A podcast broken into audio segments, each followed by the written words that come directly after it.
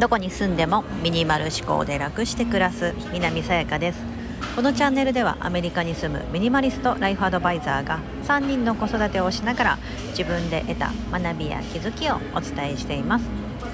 今日は100日チャレンジ50日目。ついに半分今までのまとめというテーマでお話をしたいと思います。すみません。大変騒がしい中での配信となっております。あの今外にいましてはい。申し訳ありません。あのちょっと出先からの収録となっておりますが100日チャレンジですね。ミニマリスト100日チャレンジといって私が始めてきたあの思いを返せばこれ4月からうそうそうそうごめんなさい。マーチだったから3月です。3月からやり始め4ヶ月ぐらい経ってるんですすいません100日だったらおめえ3ヶ月ぐらいで終わるだろうって話なんですけど4ヶ月経ってまして。はい。その今までのまとめとして何を今までやってきたのかちょっとカテゴリー別に分けてお伝えしたいと思います。全部で6つのカテゴリーがありましてまずそのカテゴリーは1つ目やめたこと。2つ目減らしたこと。3つ目始めたこと。4つ目手放したこと。5つ目マインドチェンジ。6つ目現在進行形。この6つのカテゴリーに分けながら100日間でどんなことをやってきたのかいきたいと思います。まず一番インパクトが大きかった1つ目のやめたことでございます。その中に5つありまして何をやめたかと言いますと1つ目がお酒。2つ目が朝食。3つ目お金の不安。4つ目売買サイトで売ること。5つ目掃除の後回し。この5つでした。はい。一番インパクトがでかいのお酒かな。ああとお金かな。お酒とかお金みたいなのが私の生活の中でインパクトが大きかったですね。お酒を飲まなくなったおかげで朝の目覚めが違うとか夜ダラダラしなくなった、まあ、今ちょっとしてますけど夜。すいません。してますが なんだお酒飲んでぐだぐだおつまみ飲んでみたいな時間がなくなったですね。うん。なので非常に私の中でめちゃめちゃインパクトが大きかったなと思ってます。そして朝もなんか気持ち悪いと起きることもないですし、うん、そういったその体調っていうのが良くなりましたね。でお金の不安は何個か前に配信したんですけどその、えーと、マネーキャリアというですね私ねあの何回もう3回目の相談したんですけど無料相談みたいなもうそういうファイナンシャルブランナーさんに自分のそのお金に対する不安みたいなのをもうぶっちゃけていろいろ話したり年金手帳をどうやって見るんだとか、ね、そういったこととかをもうあの相談する場所を見つけたのでそれをねフルに活用しております。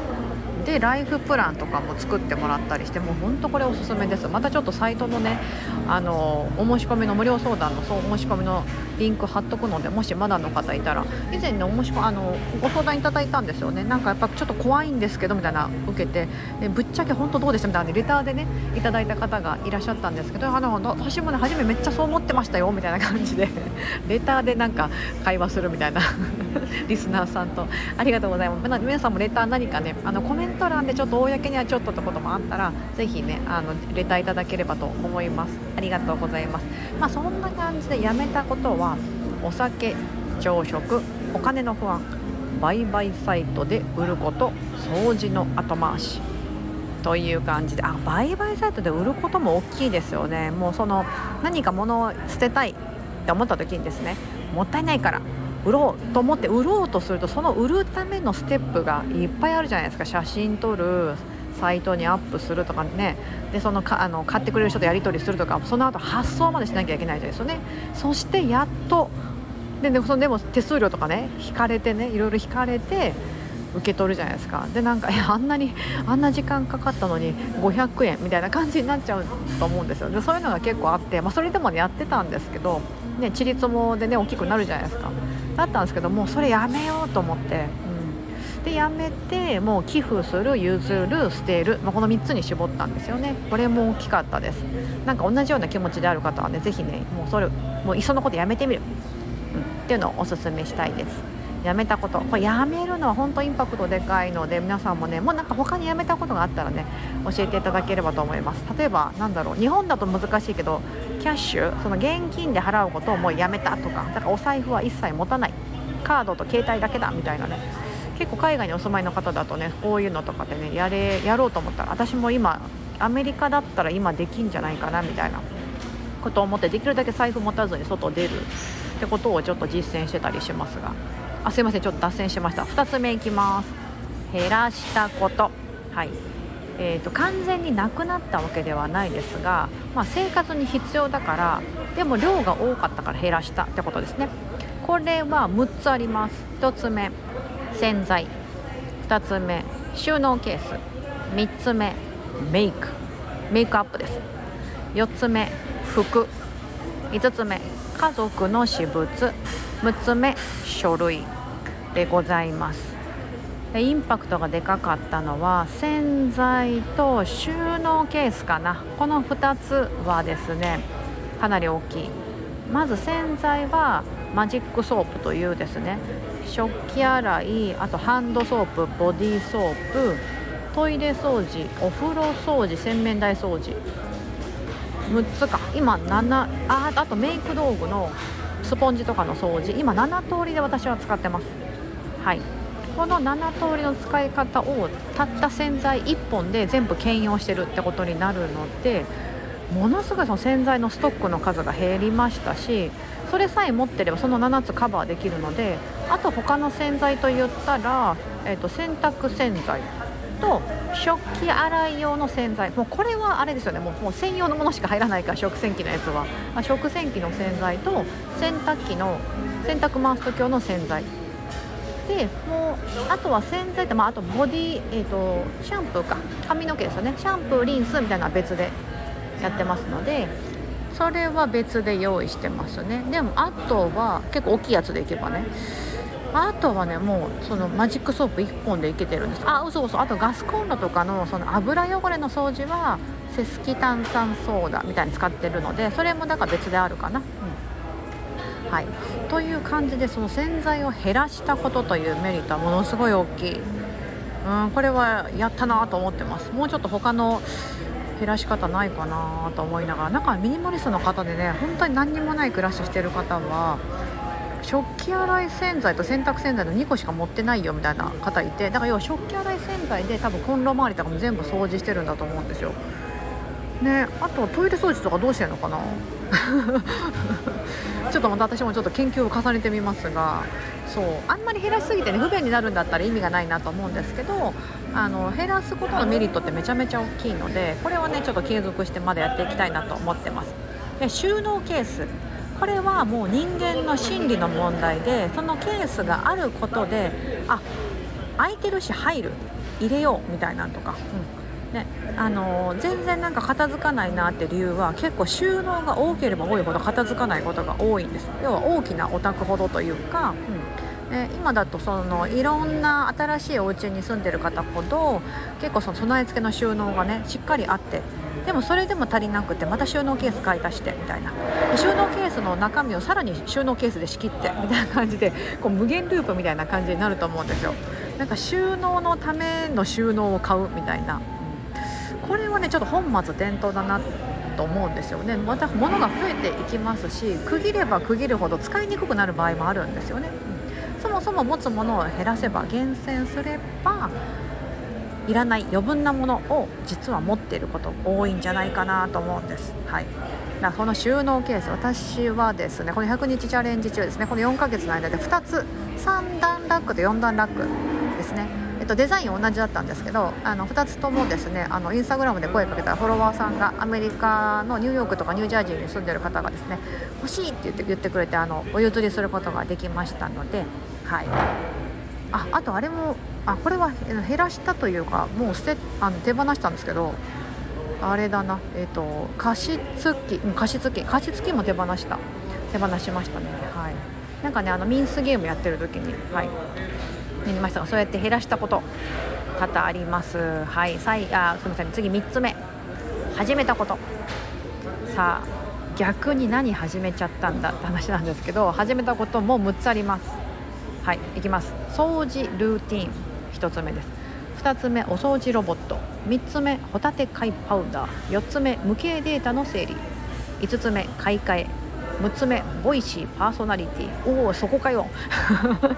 これはですね、まあ、4ヶ月内で100日チャレンジ中だからこそ何したのかねことなんですけど1つ目の掃除ルーティン。は月1掃除週1掃除毎日掃除。みたいな感じでもルーティン化しようとしてリストアップしてそれをやる。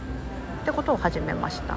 あここ書いてなかったけど献立ルーティンもねあ100日チャレンジの前にやってたんだ。100日チャレンジの前にやってたんですけど献立を考えなくていいように献立もねあの固定してるみたいなのもやってやってたんですけど、うん。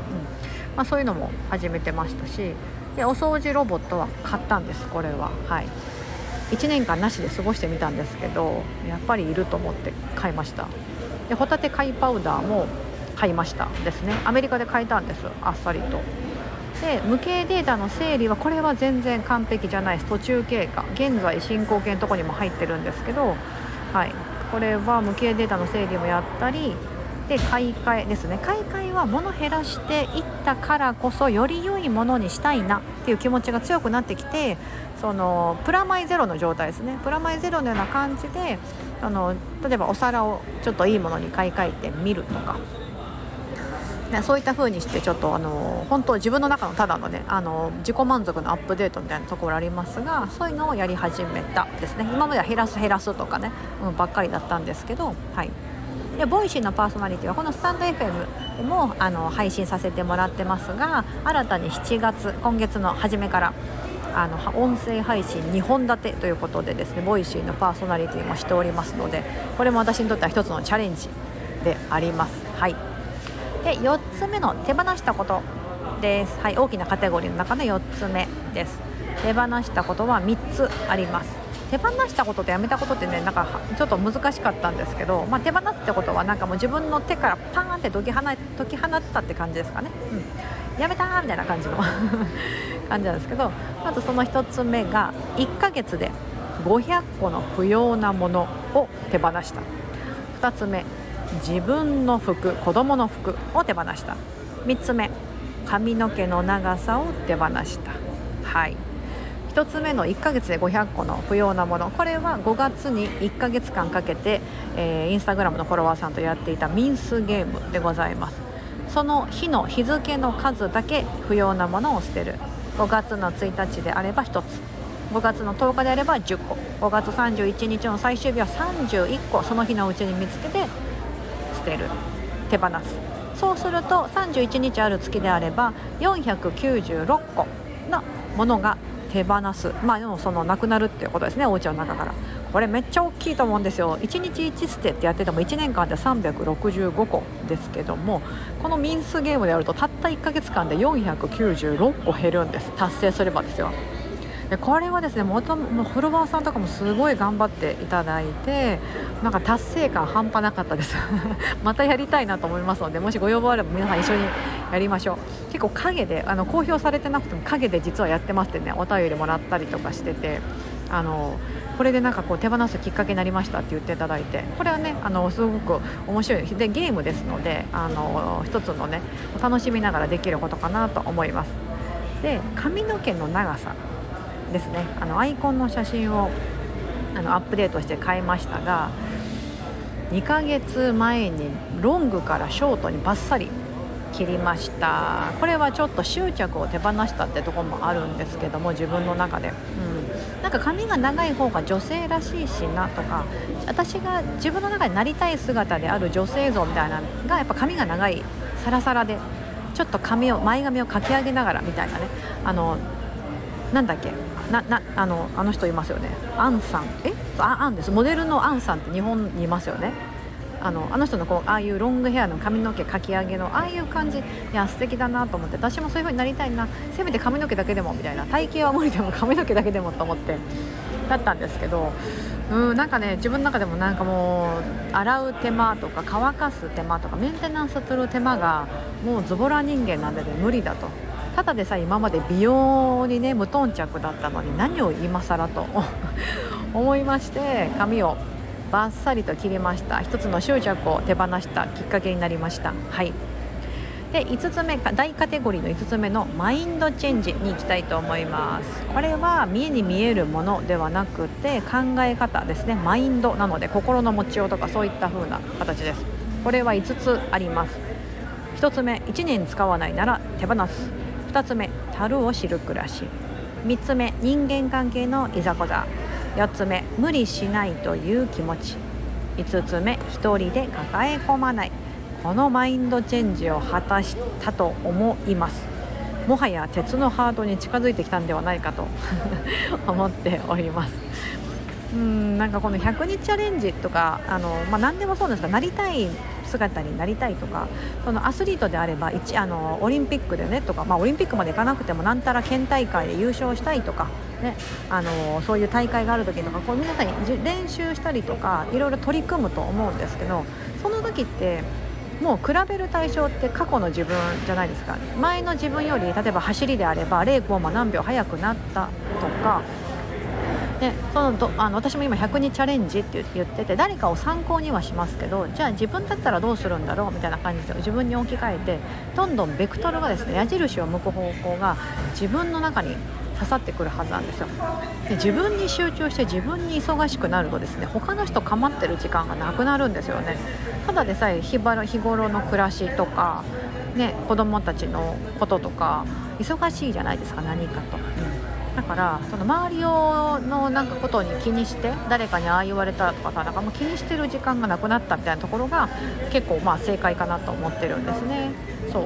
だからこういうふうに何かあの私なんかも100日チャレンジとか言ってやってますけど何でもいいと思うんですよ、別に誰かに公言しなくてもいいと思うんですけどそうすることでなんかそこに集中することでですね未来の自分に集中することってこの心の部分マインドの部分っていうのはかなりかなり強くなってくる。と思います。はい、ぜひ皆さんもやってみてください。最後6つ目大カテゴリーの6つ目。現在進行形です。これは達成したわけではなくまだ途中経過で今取り組んでいることであります。これは5つあります。あと前に配信で100日チャレンジ中に手放したい5つのこととかぶっておりますが1つ目ソファーを手放す。2つ目脂肪を手放す。3つ目炊飯器を手放す。4つ目メイクをもっと減らす。5つ目無形データの完全整理です。この5つ難しい。あでも3つ目の炊飯器はねかなり現実的になってきました。炊飯器手放してもう1週間ぐらい経つんですけどあの毎日お鍋でご飯炊いてますんでこれあと1週間できできたら私多分炊飯器またフォロワーさんとかに聞いて「いりますか?」とか言って声声かけて譲ると思います。はい。なんですか残りの4つですね。脂肪を手放す。これも7月にやってますが難しい。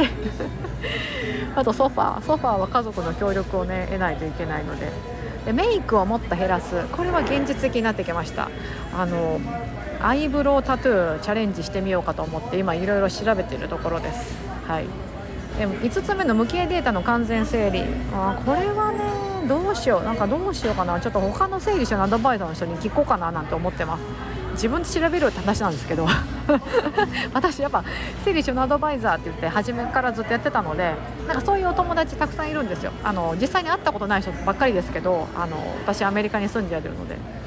でもねみんなねみんなの方がすごいねそういうやっぱり上手なんでちょっと聞こうかなと思ってます。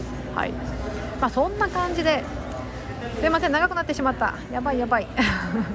ここまでお聞きいただきありがとうございます。まあミニマリスト100日チャレンジ50日目。ついに半分達成。今までのまとめ。として1つ目やめたこと。2つ目減らしたこと。3つ目始めたこと。4つ目手放したこと。5つ目マインドチェンジ。6つ目現在進行形。という6つのカテゴリーの中やってきたことをちょっとそれぞれ挙げてみました。この騒がしい中での配信で申し訳ありません。今日も皆様にとって素敵な一日になりますように。そしてこの後の残り半分の100日チャレンジもどうぞ応援よろしくお願いいたします。失礼いたします。